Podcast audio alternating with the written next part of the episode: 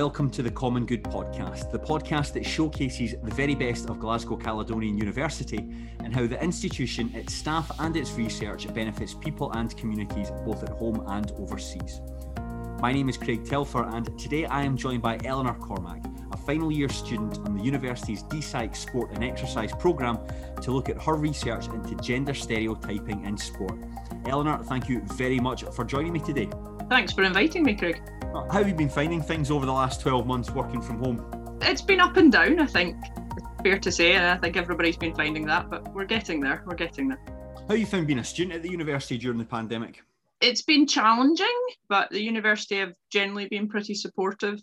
I'm usually only physically in university one day a week, so okay. from that point of view, it's not been a massive change. Um, saved me driving down to Glasgow, which is good um, from Perthshire but yeah, there's definitely been challenges around just keeping in contact and kind of feeling engaged with with people on the course and things like that. So we, we've kind of come up with different ways of doing that, though.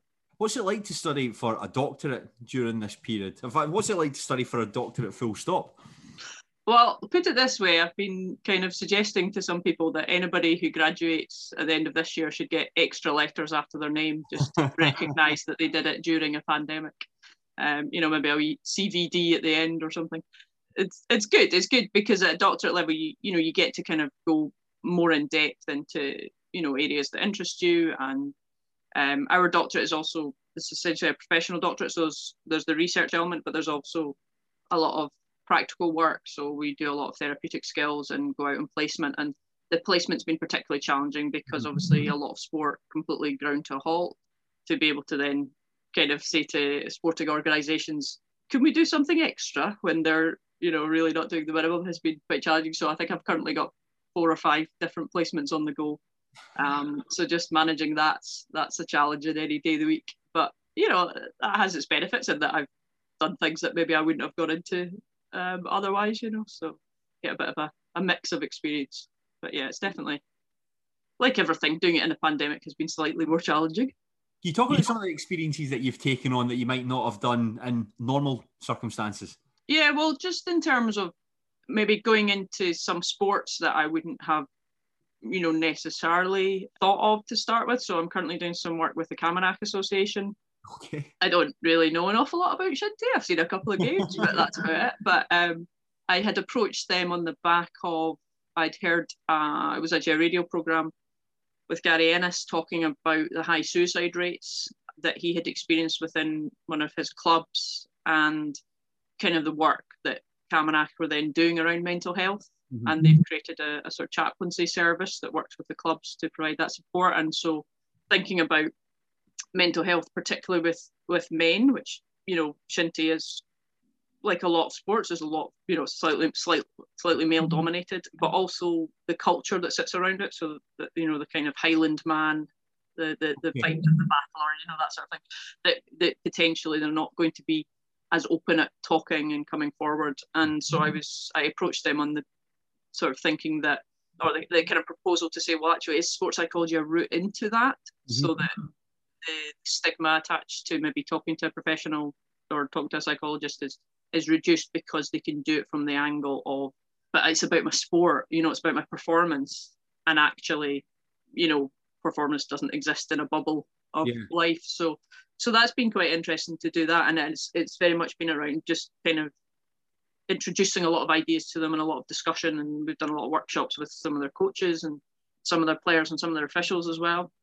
And then I've done a bit of one-to-one work with some of the people that that again it's not yes, it's sports related, but a lot of what we do as sport and exercise psychologists or trainee is that yeah, the starting point and the context is sport and exercise, but you know, as I say, it's life is is what influences a lot of that. So mm-hmm. you know, you end up talking about lots of other things and helping people with a lot of other issues that have an impact on their sport, but don't maybe start there. It sounds like it's a, a, very interesting study. And let's talk about that, Eleanor. And I want to start off with a really broad question.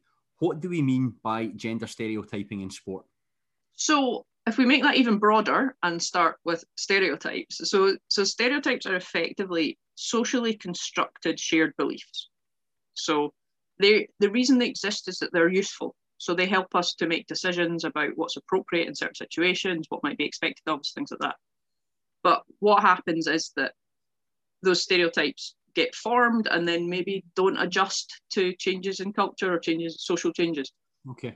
So when we're talking about gender stereotypes in sport, we're talking about those older stereotypes usually they've been around for you know decades if not you know centuries that that sports a male domain that men and women are expected to act differently you know things like men are strong and you know women have things like i'm thinking about things like gymnastics is almost a classic case in the sense of that the way that that sport has developed has been very much influenced by that over the years. So if you look at the things that men compete in and that is all about showing strength and you know that kind of very yeah that, that sort of very physical strength whereas the women's events involve things that also show you know the sort of more dance elements and the flair and and and not so much now because that is a sport that's changed a lot but you know it was all about that petite female figure and that that was what was important about how women looked in that sport because that was the expectation and the stereotype so when we're talking about them in sport in general is that idea that there are certain sports that are appropriate to men and certain sports that are appropriate to women, rather than it being about the ideal, as I would say it would be that there's sport and you can do whichever sport you like for various reasons. There will be men who like more artistic sports and there will be men who like more physical sports. And equally, there will be women who like team sports and women who like individual sports. Mm-hmm. So stereotypes are things like, oh, women aren't competitive. Well, I can tell you for now, I'm competitive and I'm a woman. So, you know, that's going against the, the, the stereotype. And so the the danger with them is that we apply them too broadly. Mm-hmm. So, as I say, stereotypes in general are useful to help us socially, but when we start putting them across blanket areas or when they are no longer relevant, which I would argue would be the case with a lot of the ones around sport, they then become problematic because they create barriers, they reduce opportunities for people. And that's really kind of what attracted me into to that area of research is, is that I see that and I wanted to understand it more and to, to influence the change. Mm-hmm. We'll come on and talk about your research more broadly shortly, Eleanor. But you mentioned gymnastics as seen predominantly as a as a sport for women. Are there any other examples of sports where it's really like this is for this is for women, this is for men? I think gymnastics just is is that I'm not saying it's it's seen as one for women, but there is very there are women's gymnastics and men's gymnastics, and they are different. Mm-hmm. And I think that's that's it. Other sports, I mean, I think the very obvious ones in this country, you know, football is is one where women are catching up, and you know, I think the announcement uh, this week started this week about uh, women's football being covered on TV is massive in terms of that sort of a shift. That's that's the sort of thing. One TV contract, isn't it? Something along those lines. Yeah, so I think I haven't totally looked but I think it's that it will actually be some of it covered on BBC and some of it Sky, I think, as well. So just having that presence, it's not going to be, you know, just available maybe on. You, you get some of it on BBC Alba, you get Scotland games on there, or you get, you know, it's online. You have to go looking for it. It'll just, it's really raising the profile and saying, well, actually, this is a sport that, yes, there's financial investment in, and it has, because within professional sport, that's kind of one of the measures is how much money is involved yes. with it therefore how much do we value the sport you know mm-hmm. which is a whole other argument you mentioned about how stereotypes can form barriers and stop people from participating. Can you talk a wee bit more about the short and long term effects of gender stereotyping in sport? One of the things that we know from the research is that um, having an awareness or having an awareness of stereotypes even if you don't endorse them starts to have an influence. So we know that, for instance, there's been research that, that shows that girls feel pressure to adhere to certain stereotypes. So to to go towards those sports that are seen as more gender appropriate for them. Um, and particularly, the research seems to suggest that particularly they feel that from their mothers. So that's going to steer people's decision making around what sports they participate in.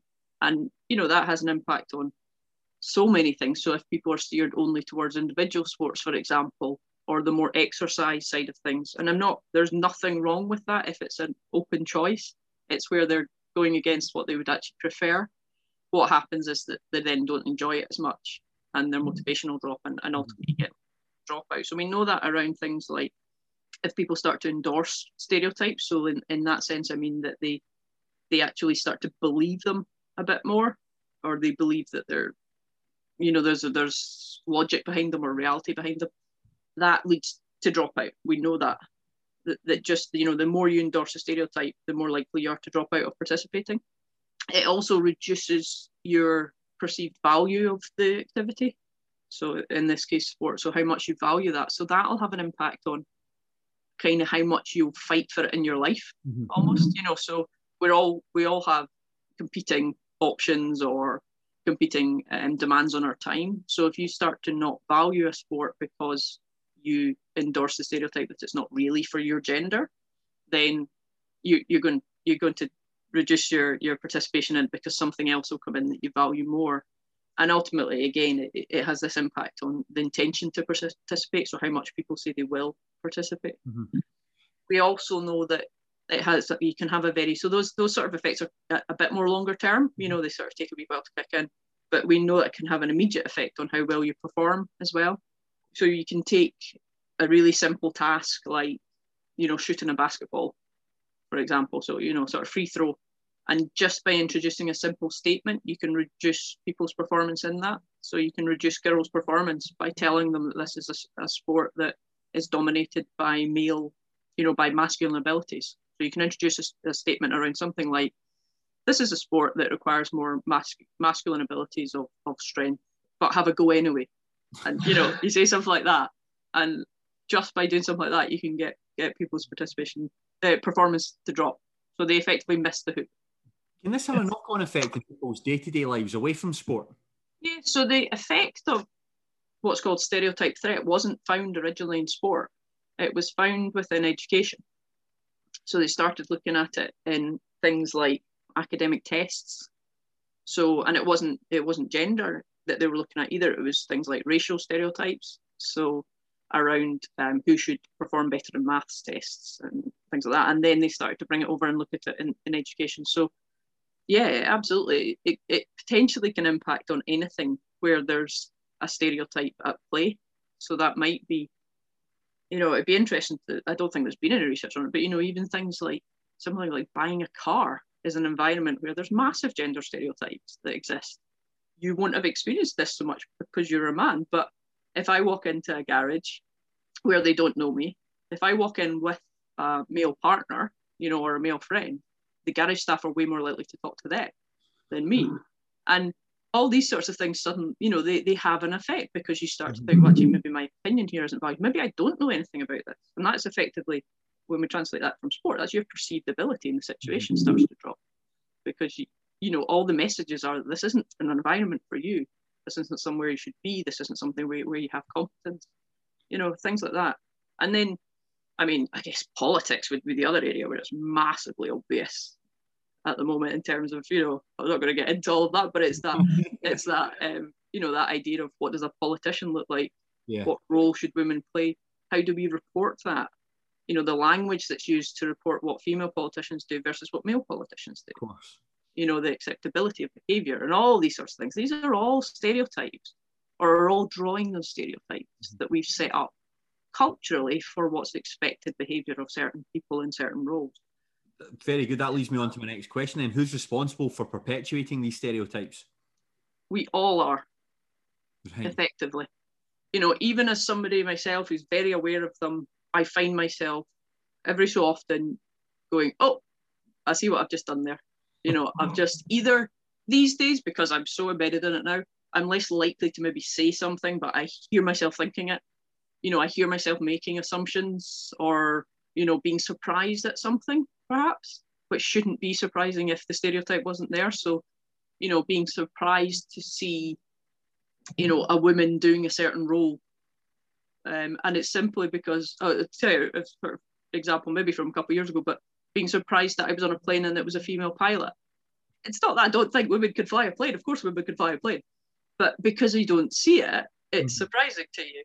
And then I think, oh, that's great that a woman's flying a plane. And I mean, why do I think that's so great? Why why should that matter? like you know and you get into this whole headspace but but it, it's all because you know culturally i've grown up in a world where women don't fly planes mm-hmm. you know, or if they are flying them you don't see them you know?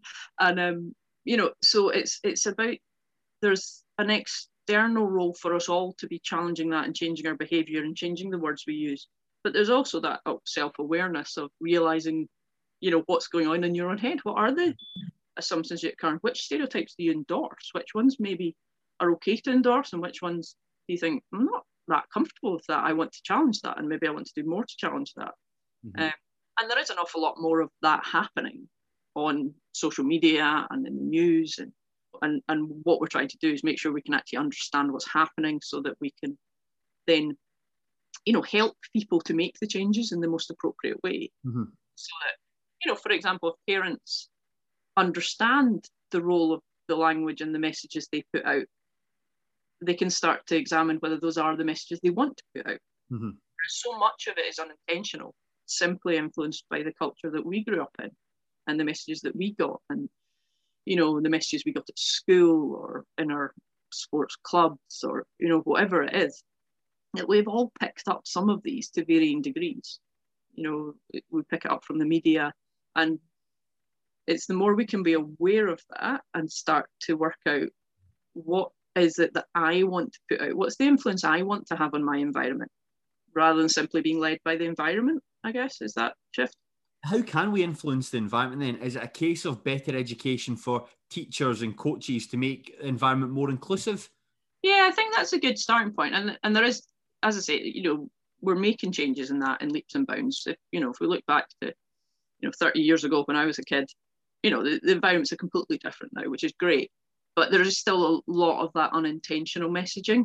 So if we can help coaches and teachers and parents and volunteers, anybody else, and, and officials and whoever else is within that sport environment to understand the impact of what they are potentially doing, we can then help them to to think about what they're doing more and like, well, actually, I'm going to make a deliberate decision to act differently, or I'm going to change my behaviour.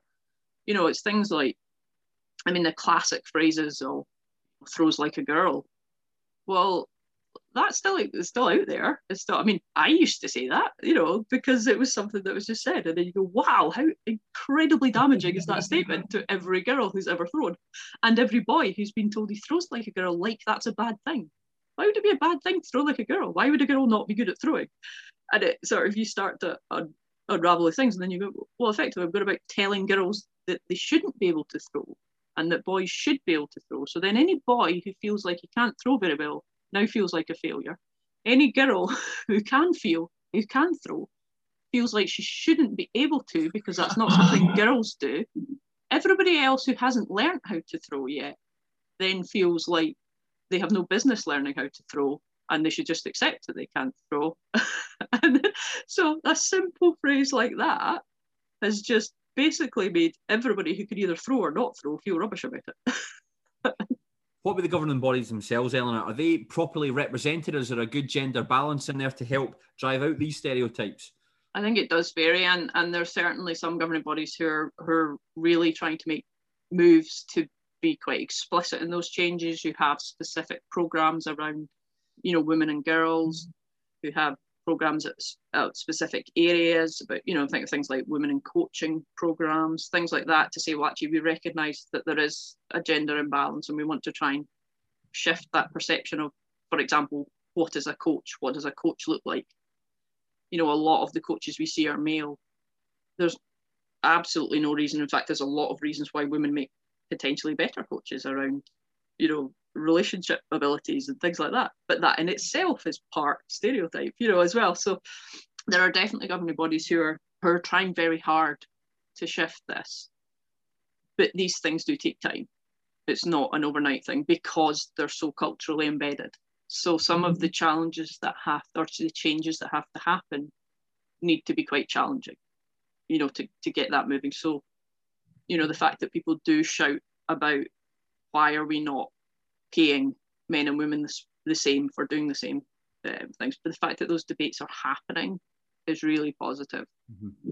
to start to get people to really think about it and, and think about what they think about it rather than just going along with it because it's always been there. So yes, there's there's definitely some governing bodies who are trying very hard. There's some who could do a lot better. And I think they tend to be the ones who are generally certainly in my experience, are the ones who are generally influenced a lot by their tradition or their, well, it's always been that way. We don't right. like to change things. And, and the, the gender imbalance is all caught up in that. So, yeah, I, I would love to see revolutionary change happening. That would be great. But I also recognise that it might be more sensible to do some of it slightly slower or or bring more people with you when you do it. I'm on the fence on that one. Some days I want to be a revolutionary. You mentioned about how some sports are wedded to their tradition. What sports in particular are you referring to there? In my the ones that I have come across in my experience are things like, and this is by no means exclusive, but golf, mm-hmm. quite traditionally um, structured. It was only fairly recently that, you know, they considered sort of bringing their male and female governing bodies together. For example, you know, they used to be governed completely separately, and obviously, it was a big deal to say that golf clubs weren't allowed to say women couldn't even come in the door. Yeah, you know, in my opinion, in this day and age, that's you know, that's that's just ridiculous. But um, other other sports, I think, I think football still has a long way to go. Yeah, I think in terms of participation, it does much better. But further up, not so not so well maybe in some of the uh, management structures and things like that. I think a, a sport that I participate in that has a very traditional structure in some levels is curling. There's a lot of movements within that sport to try and shift some of that. And and you know when you look at performance programs within curling, it's it's great, but within the membership, so less the governing body leading it, but the membership, there's a lot of people who still hold a lot of gender stereotypes about what women's curling looks like, or in their case, ladies curling, that's quite traditional, or men's curling, you know. So, and and a, a part of that is potentially tied up in, you know, the age mm-hmm. of a lot of curlers, so things like that. So the younger curlers probably don't see it the same, you know. So that's a case where the governing body are are working hard to shift some of that, and perhaps maybe more of it sits within the membership and actually it's the individual color curlers there to, to think is this right should this always be the case you know um, so yeah i kind of take the approach of chipping away at it and i think the more education we can get. Because as i say a lot of it is unintentional. People don't realize what they're doing and don't realize why it, it goes further than themselves. You know they might be quite comfortable sitting in a very stereotyped role and that is fine. I'm not saying they have to run off and take up wrestling or something you know. It's it's about saying, well, do you understand why you doing that and saying those things might impact other people and might close down opportunities for other people, for girls and boys and men and women. You know, it does go both ways. It's just that sport is largely male, that there are only little niche areas of sport where it's seen as more of a, a women's domain. Let's focus on your research paper, Eleanor. It's called A Systematic Review of Gender Stereotype Beliefs and Their Relationship with Youth Sport Participation and Performance. And it's been published in the Sport and Exercise Psychology Review Journal. Can you tell me about that? What's uh, We know what the title is, but can you talk about it a wee bit more? Yeah, so the really catchy title that we came up with there. um, so, yeah, so it's, it's, it's a systematic review, which is a method of looking at all the evidence that's out there and trying to very strategically assess the quality of it, assess um, kind of what meets your inclusion criteria. So you set out to say, I'm going to look at this, this, and this. And if a study look mentions these three things, then I'll include it in my review. If it doesn't, then I'll exclude it. So it's quite black and white in that. So what we did was look at across and specifically youth sport because that hadn't been done before. There's some reviews out there, but looking at, at adult sport. And then I decided to look at both stereotyped beliefs in participation and in performance because I knew there wasn't a huge amount of research out there. So we wanted to make it as broad as possible. When I say we, myself and my supervisor, uh, Dr. Chris Hand. So trying to make it as as kind of broad as possible to get a bit of a, a picture of what's going on. And even with that, we found that there was only eight studies that matched the criteria. Right. So that gives you an idea of how limited the research is that's out there at the moment, particularly specifically on that youth sport side of it. So we basically, yeah, looked at searched through hundreds, thousands of uh, journal articles to see um, what was out there, and and as I say, we sort of drilled it down to these eight studies that looked at the effects on participation slash kind of intention to participate and on performance. So that more like that basketball example of mm-hmm. where we looked at actually can you drop performance by just introducing this stereotype. One of the, um, focused on was hockey. Why do you choose to look at that one in particular? Hockey was a, a related study that I did. So I, I did the systematic review, and then off the back of that, I looked at doing an experimental study myself in hockey, which was looking to see whether whether the stereotype threat effect, so that performance dropping effect, whether that existed, and whether it was related to what's called cognitive load. So the basically the difficulty of what your your brain's having to do at a, type, at a specific time. So we had two hockey shooting tasks. One was an easy one, and one was a bit harder. And we looked we looked at that um, again within that youth age group. So in this case, it was looking at um, kind of secondary school age, and partly hockey because that's my sport, my main sport. Um, so I'm very familiar with it, but also because it, I was trying to look at it in a sport that hadn't been looked at before. So to try and look, understand does this effect happen in different, you know, different arenas, different sporting arenas, and kind of broaden out that that research a bit. What we found from that one was that in that particular study, the effect didn't show up, which in itself was quite interesting because then we start to dig into why didn't it show up? What might have been influencing that? And that's kind of where I'm at with the research area just now is I'm in the middle of attempting to do research during a pandemic, which is, you know, awesome. But we're looking at it in basketball because basketball provides a really nice closed skill. So that that taking a free throw is either in or it's out, you know, there's no mm-hmm. grey areas with it. But we're looking at it specifically around what role your perceived ability might play in that. So, how good you think you are yourself, whether that's a protective element to the to the uh, impact of the stereotype, and also gender identity. So, how strongly you associate with being a girl, basically, and um, again whether that mediates that that influence of the stereotype threat. So, does your performance drop less if you're less identifying as a girl, for example. Are you surprised by what you found so far? I wouldn't say I'm surprised. I think what we know from the systematic review is that it's quite a complex area. So it's all about unpicking it a bit. That's where we are with the research just now, is about going into some of the details and saying, you know, for example, with perceived ability, that was something that came out in the in the systematic review as that popped up quite a lot across the study, various studies, that it might be something that's going on there. So now we're saying, well, actually, let's go and have a dig about in there and see what comes out. I don't think, yeah, whether with the current one, whether it, it, it comes out as having an impact or not won't surprise me, but it'll interest me to go, okay, so if it does, why might it? If it doesn't, why didn't it? You know, um, because we know that it's in the mix somewhere. Um, so really what we're trying to do is get down to almost some of the minutiae of the area and say, what environment can we create that would have the best possible chance of this effect not happening? Because ultimately we want to translate it into reality, into social situations, so we can say to coaches, if you do this, this, and this, you can start to eradicate some of these effects.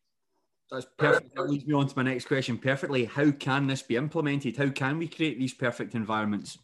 We, we sort of touched on it already. Some of it is around that education. So the awareness, raising awareness amongst those delivering sport or those encouraging people into sport. I think that's that's got to be the starting point. So getting people to sort of audit their own language a bit, you know, to think about what do I say when I'm coaching? Do I say any of these things? Audit their own behaviours. So how did they engage with girls and boys in their class, for example, or their group? Do they engage differently with them? Do they hold different expectations of them? You know, are they rewarding the girls more for having a go and rewarding the boys for success? You see things like that sometimes, you know, because they have higher expectations of boys. Do they use who do they use to demonstrate skills? You know, these sorts of things. Do they always choose boys to demonstrate a skill in a PE class? What message does that give out? That gives out a message that boys are better at this, that boys should be the ones demonstrating, you know, all these sorts of things. Also, things around, you know, their own leadership behaviours and, you know, what does their coaching group look like? Does it represent the same way that you would with any sort of diversity? Does it represent the group that you're you're trying to engage with? Can you do something more to encourage young females to take on leadership roles, or or if it's the other way, you know, is it that there's their, their coaching workforce is female dominated. Why aren't the boys thinking that's something for them? So a lot of it is that awareness raising of, of what you're doing firstly and why that might have an impact. And then it's starting to build a block. So, you know, something like perceived ability, we, we can be fairly confident that having a high perceived ability of yourself is a good thing anyway. You know, good for your enjoyment, for your motivation, all of which will help with engagement. So, what can you do to, to encourage people to believe in themselves? A lot of that is on things like feedback. What sort of feedback do you give? Do you set up tasks for people to succeed or do you set up tasks for them to fail? And where's that balance? So it's not about winning, it's not about everybody's a winner. It's not that approach of, well done, you turned up. It's about saying, well, actually, how can we help people to develop mastery, you know, to develop their skills in a in a safe environment where it's okay to fail, but it's also highly possible to succeed. Eleanor, luck with the rest of the study. Thank you very much for your time today. Really, really enjoyed talking to you. Thanks for having me, Craig. I'd also like to thank everyone for listening to the show, and I hope you can join us again soon when we will be talking with another member of staff from Glasgow Caledonian University. In the meantime, make sure you subscribe to this podcast wherever you get your podcast from, wherever you get your podcasts from, because you'll find us on all major platforms. Until then, I've been Craig Telfer, and this has been the Common Good Podcast.